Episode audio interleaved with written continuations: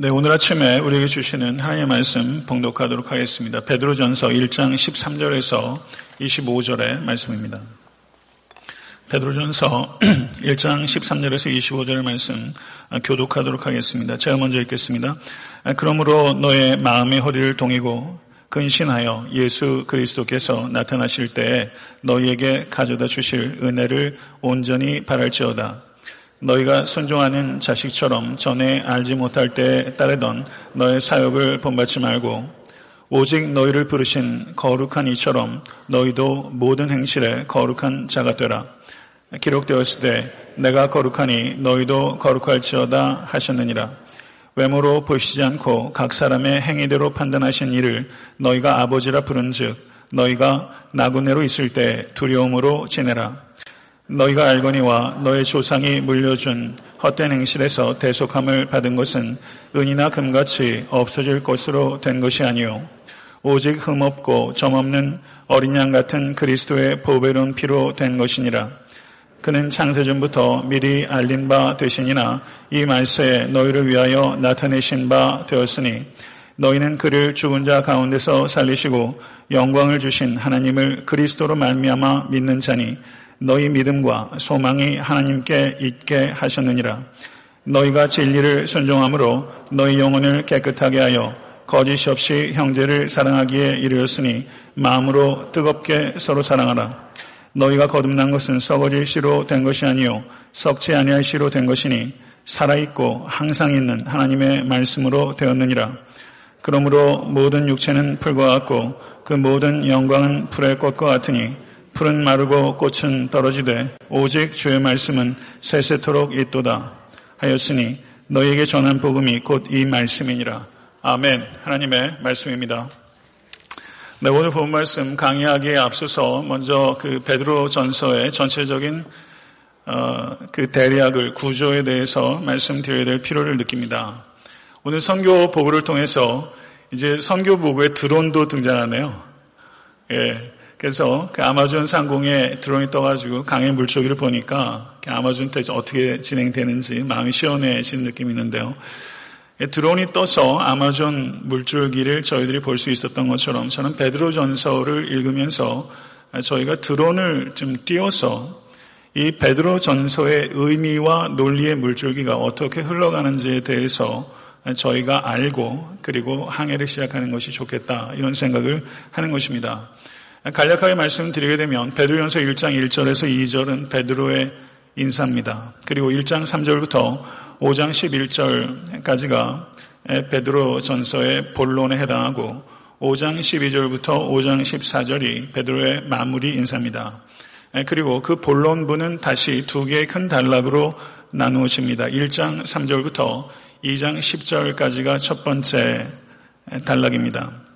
지난주에 제가 강의했던 일 장 삼 절부터 십이 절까지는 구원의 장엄함과 아름다움에 대한 신학적 진술이라고 할 수 있습니다.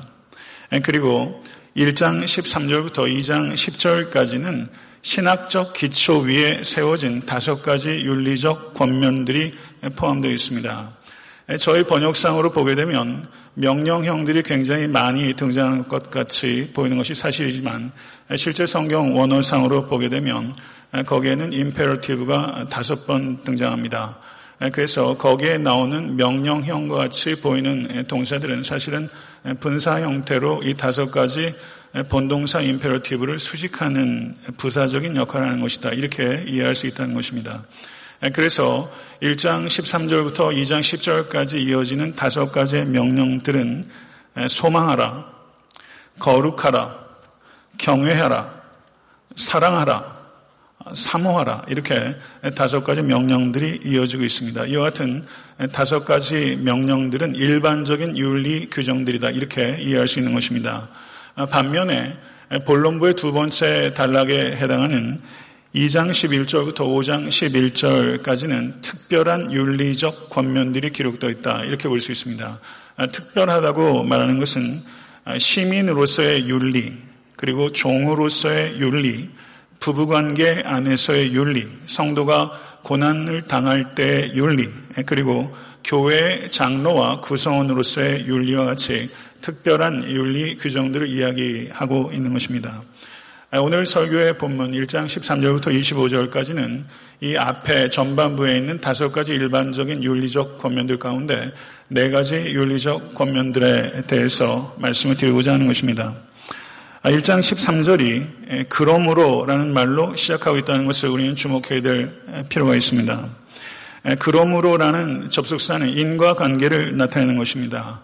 이 인과관계는 신학과 윤리는 원인과 결과로서 혹은 원인과 목적으로서 결코 분리될 수 없는 관계라는 것을 사도 베드로는 이 그러므로라는 접속사를 통해서 명확하게 나타내고 있는 것입니다. 복음의 진리 위에 견고하게 서지 않게 되면 필연적으로 복음 위에 세워지는 윤리적 삶은 붕괴될 수밖에 없는 것입니다. 성도 여러분, 우리가 베드로전서의 논리적 구조뿐만 아니라 모든 서신서의 논리적 구조가 어떻게 되었는지를 우리가 생각할 때 그것은 간단하게 말하면 성경은 우리가 어떻게 구원을 얻는가에 대해서 가르침을 진술하고 있고 그 다음은 구원받은 성도가 어떻게 살아야 하는가에 대한 윤리적 권면이 그 뒤를 따라오고 있는 것입니다. 항상 신학이 먼저 있고 그 다음에 윤리는 그 신학 위에 세워지는 윤리인 것입니다. 이것이 세상 윤리와 기독교의 윤리가 다른 것입니다. 성도 여러분, 그리스도인의 윤리 그리고 여러분과 저의 윤리는 구원에 기초한 윤리입니다. 구원에 대해서 참된 앎을 갖고 있는 성도는 반드시 그 삶에 참된 변화가 나타날 수밖에 없습니다. 사도 베드로는 일 장 삼 절부터 십이 절까지 Living Hope, 산 소망을 우리가 가지고 있다고 했습니다. 산 소망을 가지고 계십니까? 산 소망을 가지고 계신 성도는 살아가는 방식에 있어서 반드시 변화가 나타날 수밖에 없는 것입니다. 그래서 저는 오늘 설교의 제목을 구원을 실행하라. 구원을 실행하라 라는 제목으로 오늘 설교의 제목을 붙이게 된 것입니다. 베드로전서의 첫 번째 윤리적 권면은 엘피사태, 소망하라, 바랄지어다 라고 번역이 되어 있는데요. 엘피사태 이렇게 명령형으로 나오고 있는 것입니다. 소망의 대상은 무엇입니까? 예수 그리스도께서 나타나실 때 너희에게 가져다 주실 은혜, 그것이 여러분과 저의 모든 성도의 소망의 대상입니다. 성도 여러분, 우린 성도입니다. 성도는 은혜로 구원받은 사람이고 은혜 위에 굳게 서는 사람이며 은혜를 맡은 청지기로서 봉사하며 살아가는 사람이고 그리스도께서 이 땅에 다시 재림하실 때 완전한 충만함으로 가져오실 은혜를 바라보는 사람, 그 사람이 성도입니다. 여기에서 바랄지어다 라고 번역되고 있는 이 엘피죠 라는 이 동사는요, 단단히 고정시키다 이런 뜻입니다. 성도 여러분의 소망이 은혜에 단단히 고정되어 있으십니까?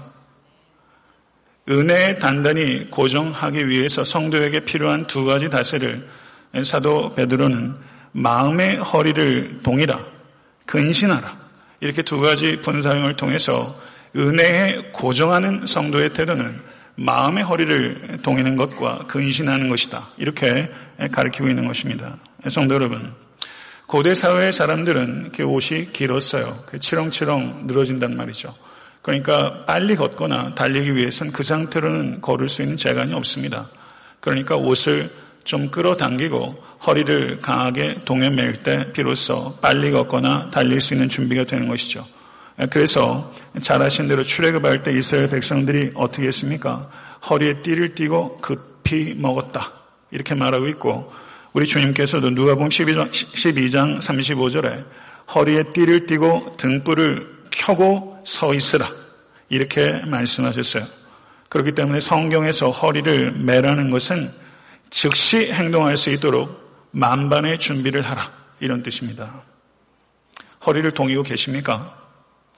은혜를 소망하는 성도에게 필요한 두 번째 태도는 근신하는 것입니다. 이 근신한다는 것은 술을 취하는 것으로부터 절제한다는 의미가 있습니다. 술이 과하게 되면 인사불성이 됩니다.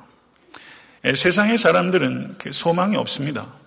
소망이 없는 사람들이 피난처가 술을 마시고 인사불성 되는 것이죠. 그러나 참된 성도는 산 소망이 있는 사람입니다. 산 소망이 있는 사람의 피난처는 술병이 아니라 하나님의 은혜입니다. 그래서 베드로전서 사 장 칠 절은 만물의 마지막이 가까웠으니 그러므로 너희는 정신을 차리고 근신하여 기도하라. 베드로전서 오 장 팔 절은 근신하라, 깨어라, 너의 대적 마귀는 우는 사자같이 돌아다니며 삼킬자를 찾나니, 이렇게 말하면서 근신하는 태도가 곧 기도의 태도요, 근신하는 태도가 우는 사자처럼 우리를 삼키려고 하는 마귀와 대적하는 태도입니다. 성도 여러분, 어떤 유의 부주의 가운데 계십니까? 도취 가운데 빠져 계시진 않습니까? 중독 가운데 빠져 계시진 않습니까? 여러분의 영적 집중력을 흐린 일들이 여러분 주변에 왜 없겠습니까? 사랑하는 성도 여러분, 영적 집중력을 유지하십시오. 그리고 영적 집중력은 유지할 뿐만 아니라 개선시켜야 되는 것입니다. 성도 여러분, 마음의 허리를 바짝 조이고 열정적으로 금방이라도 뛰쳐나갈 수 있을 것처럼 준비하십시오. 그리고 근신함으로 정신을 바짝 차리고 은혜를 어떻게 해서든지 포착하겠다는 마음을 가지실 수 있게 되기를 간절히 바랍니다. 은혜를 포착하는 성도에게 필요한 태도는 두 가지입니다. 하나는 열정이요, 하나는 질서입니다. 열정을 얘기할 때 일반적으로 영어로 패션이라고 말하는데 에이 알 디 오 알, 예. 발음을 어떻게 해요? 이거 ardor 이렇게 발음을 하는 것 같아요. 저도 이렇게 좀 낯선 영어 단어였는데 열정을 나타낼 때 ardor, 그 다음에 질서를 나타낼 때 영어로 order, 오 알 디 이 알, 일종의 word play죠.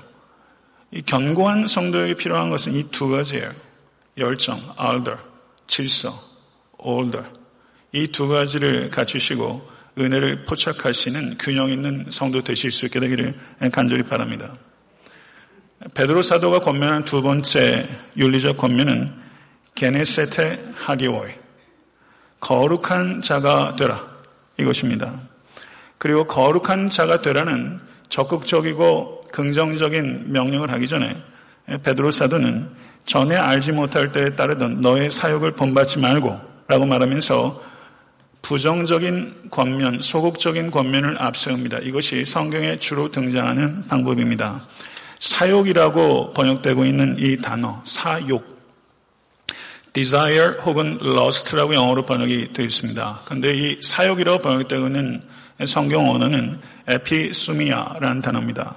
그런데 이 동일한 단어가 베드로전서 이 장 십일 절, 사 장 이 절, 사 장 삼 절에는 사욕이라고 번역되지 않고 정욕이라고 번역됐습니다. 저는 똑같은 권내에서 다르게 번역을 하는 것에 대해서 조금 아쉬움을 갖고 있습니다. 그리고 이 단어가 갈라디아서에는 그 소욕, 육체 소욕할 때 그때 소욕이라고 번역이 됐고요. 에베소서 사 장 이십이 절 이십삼 절에서는 욕심이라고 번역됐습니다. 그래서 잘 아시는 말씀, 너희는 유혹의 욕심을 따라 썩어져가는 구습을 따르는 옛사람을 벗어버리고 오직 너희의 심령이 새롭게 되어 하나님을 따라 의와 진리의 거룩함으로 지으심을 받은 새 사람을 입으라. 성도 여러분, 인생에는 두 가지 길이 있습니다. 제삼의 길 없습니다.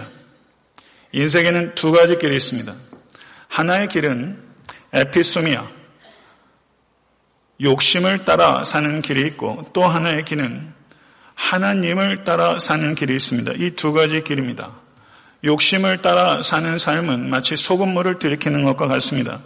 욕심을 채우면 채울수록 더 큰 공허가 생기는 것입니다. 그러나 욕심을 채우는 길이 아니라 그리스도를 채우는 삶을 살아가게 되면 그리스도가 채워지면 채워질수록 생수가 채워져서 더 큰 자유를 경험하게 되는 것입니다. 더 큰 공허를 경험하는 인생과 더 큰 자유를 경험하는 인생, 두 가지 길 외에는 없습니다. 성도 여러분은 어떤 길 위에 계십니까?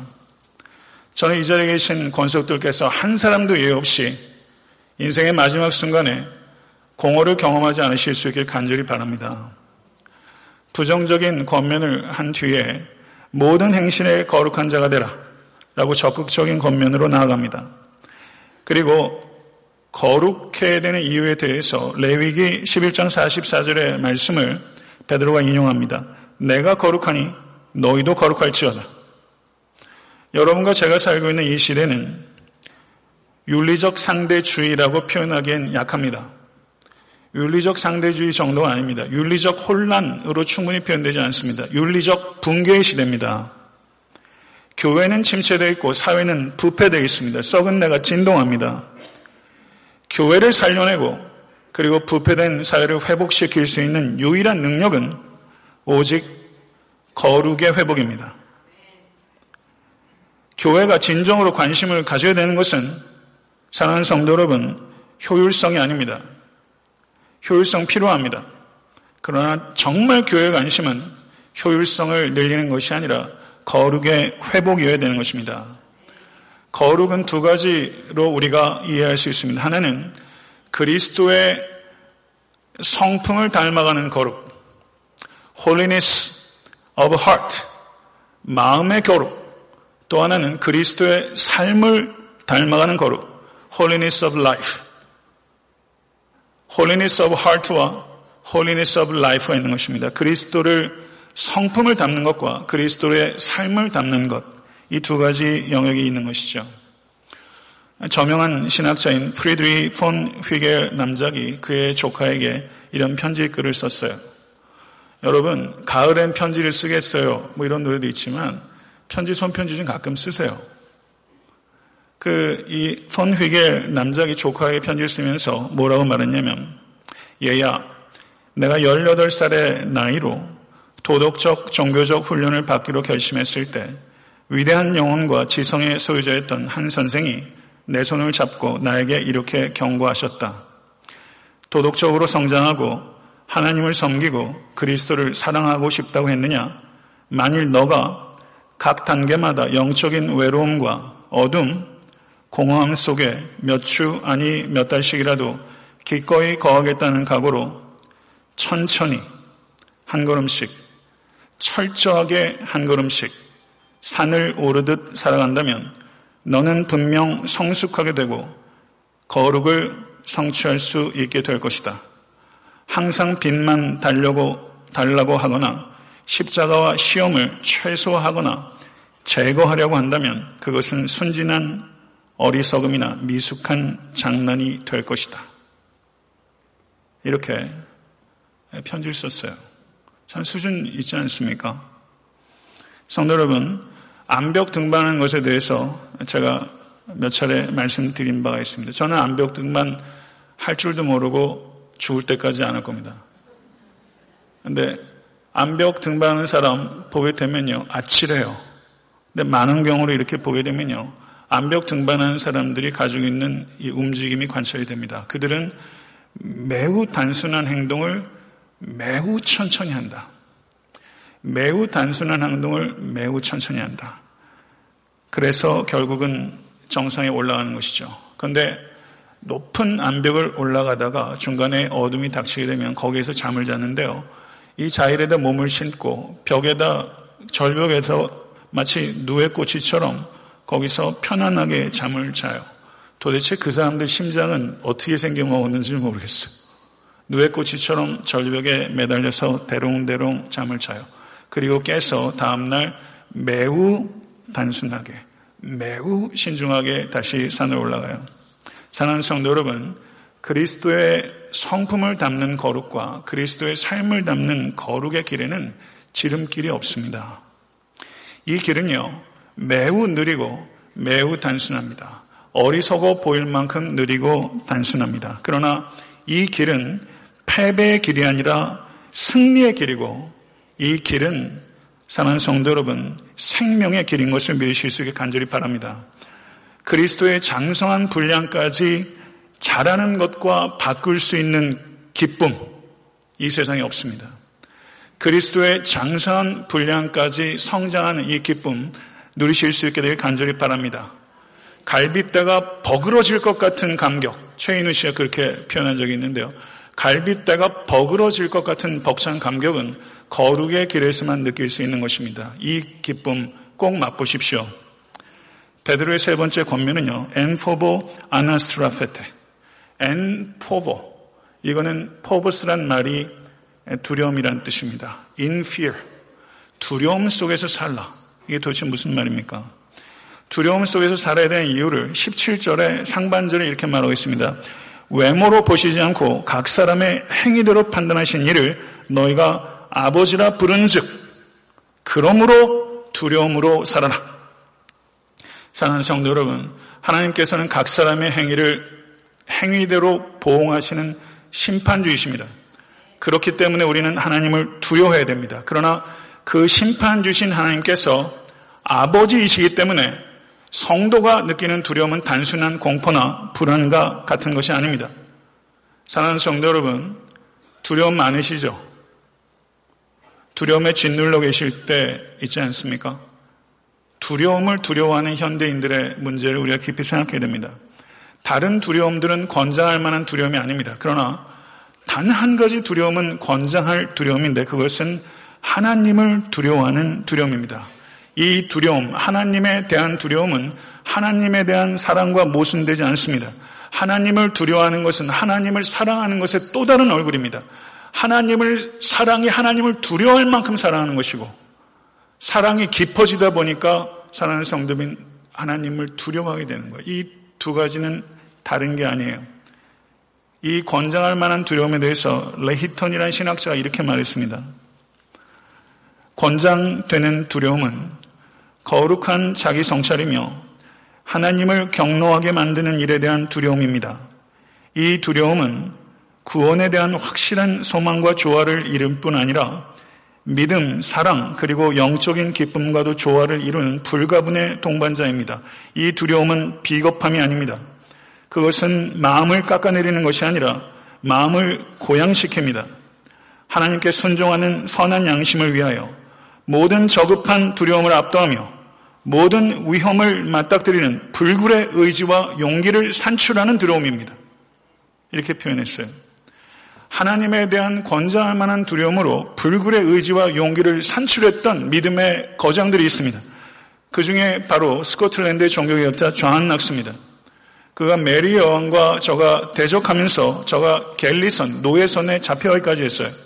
지난주에 제가 노예선에 잡혀갔던 크리스찬들이 어떻게 신앙을 지켰는지 프랑스의 위그노들에 대한 이야기를 했죠. 이 존 락스도 그 배에 잡혀갔던 사람이에요. 근데 기가 막히게 거기에서 나올 수 있었어요. 이 존 락스가 죽었을 때 스코틀랜드를 섭정하고 있었던 제임스 더글라스 사 세가 존 락스의 무덤에서 존 락스에게 이렇게 헌사했습니다. He feared God so much that he never feared the face of any man. 그는 하나님을 너무나 두려워해서 그 어떤 사람의 얼굴도 두려워하지 않았습니다. 이것이 존 락스의 삶의 요약이에요. 성도 여러분, 왜 두려워하세요? 왜 두려워하십니까? 두려움의 근원에는요, 아까 얘기했던 사욕, 에피소미아, 욕심이 있습니다. 욕심 때문에 두려워하는 것입니다. 성공하고 싶은 욕심이 있기 때문에 실패를 두려워하는 것이고 욕심 때문에 두려워하는 거예요. 부해지고 싶은 욕심이 있기 때문에 가난해지는 것에 대한 두려움이 있어요. 에피소미아를 내려놓으면 두려움에서 자유할 수 있습니다. 로마서 삼 장 십팔 절은 그들의 눈앞에 하나님을 두려워함이 없느니라. 여러분의 눈앞에는 하나님을 두려워하는 것이 있으십니까? 하나님만을 두려워하실 수 있게 되기를 간절히 바랍니다. 미래를 두려워하지 마십시오. 미래를 알 수 있는 사람은 없습니다. 그러나 미래가 하나님의 손 안에 있는 것을 믿으십시오. 그걸 믿으십시오. 그리고 하나님 외에 그 누구도 그 무엇도 두려워하지 않기로 오늘 결단하십시오. 그리고 하나님만 두려워하실 수 있는 여러분과 제가 될 수 있게 되기를 간절히 바랍니다. 십팔 절에서 이십일 절은 세 가지 윤리적 권면들, 소망하라, 거룩하라, 두려움으로 살아라. 이 세 가지 윤리적 권면들을 연속해서 이야기했던 베드로가 잠시 퍼즈합니다. 윤리적 권면들을 잠깐 멈추고 다시 프로클로메이션, 복음에 대해서, 구원에 대해서 베드로는 다시 얘기해요. 저는 이것이 의미가 있다고 생각합니다. 왜냐하면 다시 한번 상기시키는 거예요. 그리스도인들의 삶은 구원의 장엄함과 아름다움에서 산출하는 것이기 때문에 복음으로, 그리스도의 보혈로 되돌아가지 않으면 성도답게 살 수 있는 사람 없습니다. 그렇기 때문에 다시 윤리적 권면들의 기초를 다시 파기 위해서 십팔 절부터 이십일 절에 베드로 사도는 다시 복음에 대해서 말하는 것입니다. 너희가 알거니와 너희 조상이 물려진 헛된 행실에서 대속함을 받은 것은 은이나 금같이 없어질 것으로 된 것이 아니요 오직 흠없고 점없는 어린 양 같은 그리스도의 보배로운 피로 된 것이니라. 그는 창세전부터 미리 알린 바 된 이나 이 말세에 너희를 위하여 나타내신 바 되었으니 너희는 그를 죽은 자 가운데서 살리시고 영광을 주신 하나님을 그리스도로 말미암아 믿는 자니 너의 믿음과 소망이 하나님께 있게 하셨느니라. 아멘. 사랑하는 성도 여러분, 하나님께서 우리를 대속하셨습니다. 하나님께서 우리를 대속하신 것은 속전, 곧 값을 치르고 우리를 자유케 하신 것입니다. 그 하나님께서 치르신 값은 금과 은과 같은 것이 아닙니다. 흠없고 점없는 우리 주 예수 그리스도의 보혈로 된 것입니다. 요한일서 일 장 칠 절은 저가 빛 가운데 서신 것 같이 우리도 빛 가운데 행하면 우리가 서로 사귐이 있고 그 아들 예수의 피가 우리를 모든 죄에서 깨끗하게 하실 것이요. 믿으세요? 모든 죄에서 예수 그리스도의 피가 우리를 깨끗하게 합니다. 아담으로부터 전가된 죄, 원죄와 우리가 짓는 자범죄, 모든 죄, 과거의 죄와 현재의 죄와 미래의 죄까지 궁극적으로 그리고 최종적으로 그것에 대한 희생 제사는 우리 주 예수 그리스도의 보혈 외에는 없습니다. 단연코 없습니다. 이것이 복음의 본질입니다. 여기에선 한치도 한순간도 한 걸음도 뒤로 물러설 수 없는 일, 사도 바울의 말씀입니다. 사랑하는 성도 여러분, 그리스도의 대속의 피에 대한 신학을 선포한 후에 다시 베드로는 그 가르침 위에 윤리적 권면을 세웁니다. 아가페사테, 에크테노스, 뜨겁게 사랑하라. 그런데 그 앞에 보게 되면요, 거짓없이라는 말이 있습니다. 거짓없이 뜨겁게 사랑하라. 그리스도에 대한 사랑은 그리스도의 피로 대속함을 얻은 다른 성도들에 대한 사랑으로 반드시 증명됩니다. 이십삼 절에서 이십오 절에는 성도를 뜨겁게 사랑하는 근원이 어디에서 나오는가? 거듭났기 때문이라고 말을 하는 것입니다. 성도가 성도를 사랑하는 것은 거듭난 증거입니다. 성도를 사랑하지 않은 것은 거듭나지 않았다는 것입니다. 거듭남은 살아있고 항상 있는 하나님의 말씀으로 된 것입니다. 하나님의 말씀은 거듭나게 할 뿐만 아니라 거룩하게 하며, 그리고 성도의 거룩함은 사랑으로 입증이 되는 것입니다. 이것이 하나님의 말씀입니다. 너희가 진리를 순종함으로 너희 영혼을 깨끗하게 하며 거짓이 없이 형제를 사랑하기에 이르렀으니 마음으로 뜨겁게 서로 사랑하라. 성도 여러분, 사랑하면서 거짓될 때 없으셨습니까? 사랑의 맹세가 다른 사람의 사랑의 맹세는 신뢰가 되던가요? 여러분의 사랑의 맹세는 지킬 수 있던가요? 시인의 사랑의 고백은 믿을 수 있던가요? 사랑의 언어를 저도 시인에게서 배우려고 노력했을 때가 있었어요. 사랑의 언어를 배우고 싶었어요. 그런데 시인의 삶을 되돌아보면 그런 언어가 참 무색해요. 시인의 삶에는요, 사랑이 없더라고요. 사랑은 어디서 배웁니까? 예수 그리스도의 십자가에서 배웁니다. 사랑에는 거짓이 없어야 됩니다. 그런데 사랑을 연극처럼 하는 사람들이 많습니다. 교회를 거짓된 사랑의 연극 무대로 만들어서는 안 됩니다. 예수님께서는 요한복음 오 장에서 유대인들에게 하나님을 사랑하는 것이 너희에게 없음을 알았노라 이렇게 말씀하셨어요. 이 말 들으면 어떠시겠어요? 하나님을 사랑하는 것이 너에게 없음을 알았노라. 하나님을 사랑하지 않으면서 하나님을 사랑하는 것처럼, 성도를 사랑하지 않으면서 성도를 사랑하는 것처럼 교회를 연극 무대로 만들어서는 안 됩니다. 자기 영광을 위해서, 자기 교양을 위해서, 자기 만족을 위해서 인간은 사랑하지 않으면서 사랑하는 것처럼 연극할 수 있는 악한 존재입니다. 사람은 몰라도 하나님은 아십니다. 성도 여러분, 위선적인 사랑은 격렬한 미움보다 좋지 않습니다. 오히려 미움보다 위선적인 사랑이 더욱 악하고 더욱 역겹고 더욱 개선하기 어렵습니다. 사랑하는 성도 여러분, 진실된 사랑은 있습니다. 그리고 진실된 사랑 할 수 있습니다.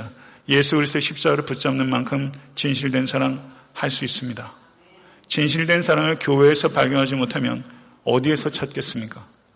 교회에서 진실된 사랑이 어디 있는가 보라. 그러면 교회를 가십시오 라고 얘기할 수 있어야 됩니다. 조나탄 섬기는 교회에서 진실된 사랑을 발견할 수 있게 되기를 간절히 바랍니다. 그리고 사랑은 거짓 없이 진실될 뿐만 아니라 뜨거워야 합니다. 뜨겁게라고 번역되고 있는 단어가 에크테노스라는 단어인데요. 성도 여러분, 어떻게 마음이 좀 뜨거우실 때가 있으세요? 최근에 이게 뭔가 이렇게 뜨거우셨던 적이 정말 있습니까? 에크테노스. 우린 너무 무감각하고 무반응하고 도대체 뜨겁게 사랑한 적이 언제세요? 그것도 뜨겁게 성도를 사랑하라. 뜨겁게 성도를 사랑하는 것이 여러분의 기도 제목과 여러분의 삶의 추구였던 적이 한 번이라도 있습니까? 저는 여러분들을 뜨겁게 사랑하는 것으로 정말 느끼십니까? 정말 제가 여러분들을 뜨겁게 사랑합니까? 여기서 뜨겁게라는 말은 깊고 강렬하고 간절하고 끝까지 사랑한다, 이런 뜻이 있습니다. 갈라디아서 오 장 육 절에서 그리스도 예수 안에서는 할례나 무할례가 효력이 없되 사랑으로서 역사하는 믿음뿐이니라. 이건 굉장히 중요한 절입니다. 사랑으로서 역사하는 믿음. Faith working through love. Faith는 사랑을 통해서 일을 합니다. 사랑하는 성도 여러분, 여러분의 믿음은 구원을 얻을 수 있는 통로입니까? 참된 믿음입니까? 믿음의 존재 방식, 믿음의 표현 방식은 반드시 사랑입니다. 사랑으로 표현되지 않는 믿음은 거짓입니다. 그 믿음으로 구원 얻지 못합니다. 그 믿음으로 예수 그리스도의 보혈이 여러분께 흐르지 않습니다. 사랑으로 입증되는 믿음, 그 믿음을 통해서 하나님의 은혜가 우리를 값없이 구원하는 것입니다. 사랑하는 성도 여러분, 이십 세기의 위대한 사상가 마틴 부버가 이런 말을 했어요. 우리가 다른 사람을 위해 할 수 있는 가장 위대한 일은 그 사람의 가장 깊은 내면을 굳게 다져주는 것입니다. 시간을 들여 그 사람의 가장 깊은 내면에 있는 가장 그 사람다운 것이 무엇인지를 천천히 알아보고 인정과 격려를 통해 그것을 굳게 다져주는 일입니다. 저는 성경에 나오는 인물들 중에서 요나단과 다윗을 참 좋아해요. 요나단 너무 좋아요, 진짜. 요나단은 사울로 인해서 다윗이 흔들릴 때 다윗의 내면을 다져준 사람이에요. 사울은 다윗을 다윗 이하로 끌어내리는 사람인데 요나단은 다윗을 다윗 이상으로 끌어올리는 사람이에요. 여러분도 살아가면서, 저도 살아가면서 사울도 만나고 요나단도 만납니다. 여러분 자신이 사울이 될 때도 있고 요나단이 될 때도 있어요. 저를 안선홍이라는 사람, 안선홍 이하로 끌어내리는 사람이 있고 저를 안선홍 이상으로 끌어올리는 사람이 있어요. 우리 이상으로 만들어주는 사람. 다윗은 요나단에게, 요나단이 다윗의 그런 사람이었어요. 요나단을 흔들리는 다윗에게 뭐라고 말했냐면요. 하나님을 힘있게 의지하라. 이렇게 요나단이 다윗에게 말했어요. 저는 여러분에게 그렇게 말씀드리고 싶어요. 하나님을 힘있게 의지하십시오. 요나단 자신은요, 적진 깊숙이 용기를 가지고 전쟁을 치렀던 요나단 자신은 왕의 자질이 충분했던 사람이에요. 그런데 이 왕자는요, 이제 해봐야 왕국이 이제 막 개국됐는데 두 번째 왕이 될 수 있는 이 왕자는 왕이 되고 싶어한 왕자가 아니라 신하가 되고 싶어하는 왕자. 이게 얼마나 기가 막힌 노릇입니까? 다윗을 통치하는 왕이 아니라 다윗의 통치를 받는 신하가 되고 싶어한 게 이 요나단의 꿈이었어요. 요나단이 없었다면 다윗이 어찌 되었을까? 두 가지 중에 하나를 생각합니다. 목동으로 되돌아갔거나 사울을 죽였거나 둘 중에 하나가 됐을 것이다. 자기를 여섯 번이나 죽이려고 했던 사울, 십 년이 넘도록 추격했던 사울을 사울이 죽었을 때 다윗이 기쁨의 찬가를 부른 게 아니라 애통의 비가를 불렀어요. 다윗은 어마어마하게 큰 사람입니다. 다윗이 그렇게 큰 사람이 될 수 있었던 배경은 뭐예요? 요나단의 큰 사랑이 있었기 때문이에요. 요나단이 다윗을 가장 깊은 내면을 다져주고 다져주면서 다윗이 다윗 이상으로 지속적으로 성장할 수 있도록 키워준 인큐베이터 같은 사람, 그게 요나단입니다. 성도 여러분, 저는 목사로서 제가 여러분의 내면을 다져주고 싶습니다. 그게 쉬운 일입니까? 제 아내의 내면을 다져주는 것, 그리고 여러분의 남편을 다져주는 것, 자녀들의 내면을 다져주는 것, 목사가 성도들의 내면을 다져주는 것, 여러분이 여러분이 되도록 여러분 이상으로 다져주는 것, 그게 쉬운 일이겠습니까? 인생이 마라톤 같은데 사실은 단거리 같은데요. 인생을 맞출 때 목사로서 아니면 여러분 개개인들이 내가 내면을 다져줘서 그 사람이 그 사람 이상이 되도록 한 사람을 한 사람이라도 갖는 것 쉽겠습니까? 한 사람도 그런 사람을 남기지 못하고 내가 인생을 마친다면 아무리 많이 가진들 그 인생 괜찮은 겁니까? 사랑하는 성도 여러분, 요나단이 다윗을 다져줬어요. 거짓 없이 뜨겁게 사랑해서 다윗을 다져줬어요. 저는 요나단과 같은 여러분과 제가 될 수 있으면 참 좋겠습니다. 사랑은 무엇인가? 이질적인 존재와 더불어 사는 능력이 사랑입니다. 동질적인 존재와 더불어 살기 원하시면 로터리 클럽 가세요. 동창회 가시면 돼요. 동질적인 사람과 더불어 사는 건 쉬울까요? 쉽지 않습니다. 그러나 사랑은 이질적인 사람과 더불어 사는 능력입니다. 모쪼록 큰 사람 되십시오. 사람의 크기는 사랑의 크기입니다. 교회의 크기는 재정의 크기도 성도의 숫자의 크기도 아닙니다. 저는 애타한테 섬기는 교회 개척된 이후로 팔 년 동안 오면서 더 커지기 위해서 힘쓰진 않았어요. 솔직히 말씀드립니다.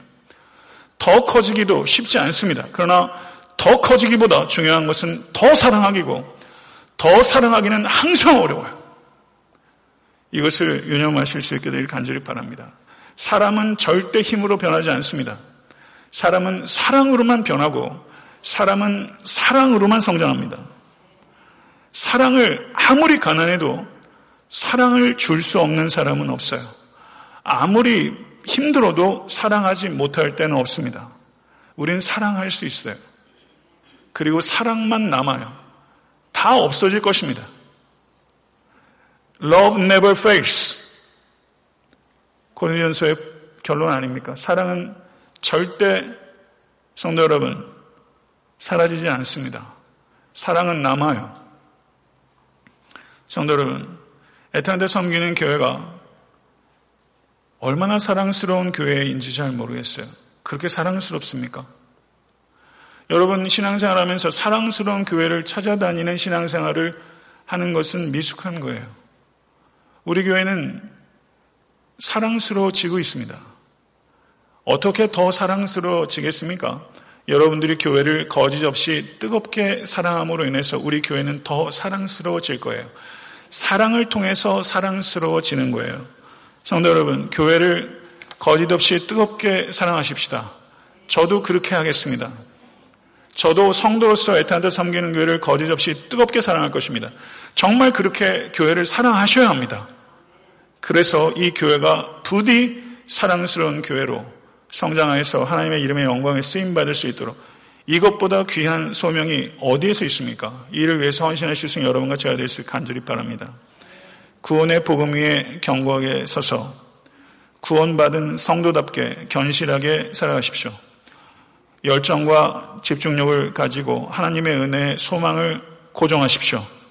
욕심을 채우는 더 큰 공허를 위해 살지 마시고 그리스도를 채우는 더 큰 자유를 위해 살아가십시오. 힘 닿는 데까지 거룩의 암벽을 올라가십시오. 무엇과도 바꿀 수 없는 기쁨을 누리시게 될 것입니다. 하나님을 사랑하는 사람은 하나님을 두려워합니다. 이 두려움을 저는 여러분께 권장합니다. 이 두려움으로 모든 두려움을 이기십시오. 죽음의 두려움도 이기십시오. 그리스도의 보혈로 공로로 대속받는 것을 진실로 깨닫는다면 대속받은 다른 형제 자매를 거짓 없이 뜨겁게 사랑해야 하며 거짓 없이 뜨겁게 사랑할 수밖에 없습니다. 사랑하는 성도 여러분, 모쪼록 다른 성도들의 내면을 다져주십시오. 그래서 성도 여러분, 그 기쁨 누리십시오. 그런 보석이 되어가신 여러분과 제가 되어있을 간절히 바랍니다. 구원의 장엄함과 아름다움을 살아내는 위대한 성도가 우리 모두가 될 수 있게 되기를 간절히 소원합니다. 주신 말씀 생각하면서 기도하겠습니다. 할렐루야. 존귀하신 주님, 복음을 예정하시고 이 땅에 오셔서 복음이 되어가시고 십자가와 부활을 통해서 복음을 완성하신 예수 그리스도를 사랑하며 하나님의 경륜과 그 신비를 찬양합니다. 우리 사랑하는 모든 권속들이 구원의 복음 위에 그리스도의 보혈 위에 견고하게 설 수 있도록 도와주셔서 하나님께서 우리를 위해서 하늘에 간직하신 것이 무엇이며 그 유업을 잊게 하기 위해서 우리를 지키시고 계신 것을 확고하게 믿게 하시고 구원받은 성도답게 구원으로 살아내는 산소망을 가진 성도답게 살아있는 성도로 살아갈 수 있도록 역사해 주시옵소서. 말씀과 성령으로 조명하여 주셔서 그 내면을 다져주시고 서로 뜨겁게 거짓 없이 사랑하며 거룩하며 오직 은혜를 소망하며 지속적으로 성장해 나가는 우리 사랑하는 모든 권속들이 될 수 있도록 인도하여 주시옵소서. 오직 하나님을 두려워하게 하소서. 그래서 기쁨과 감격 속에서 승리하게 하소서. 우리 주 예수 그리스도 이름으로 간절히 기도드렸사옵나이다. 아멘.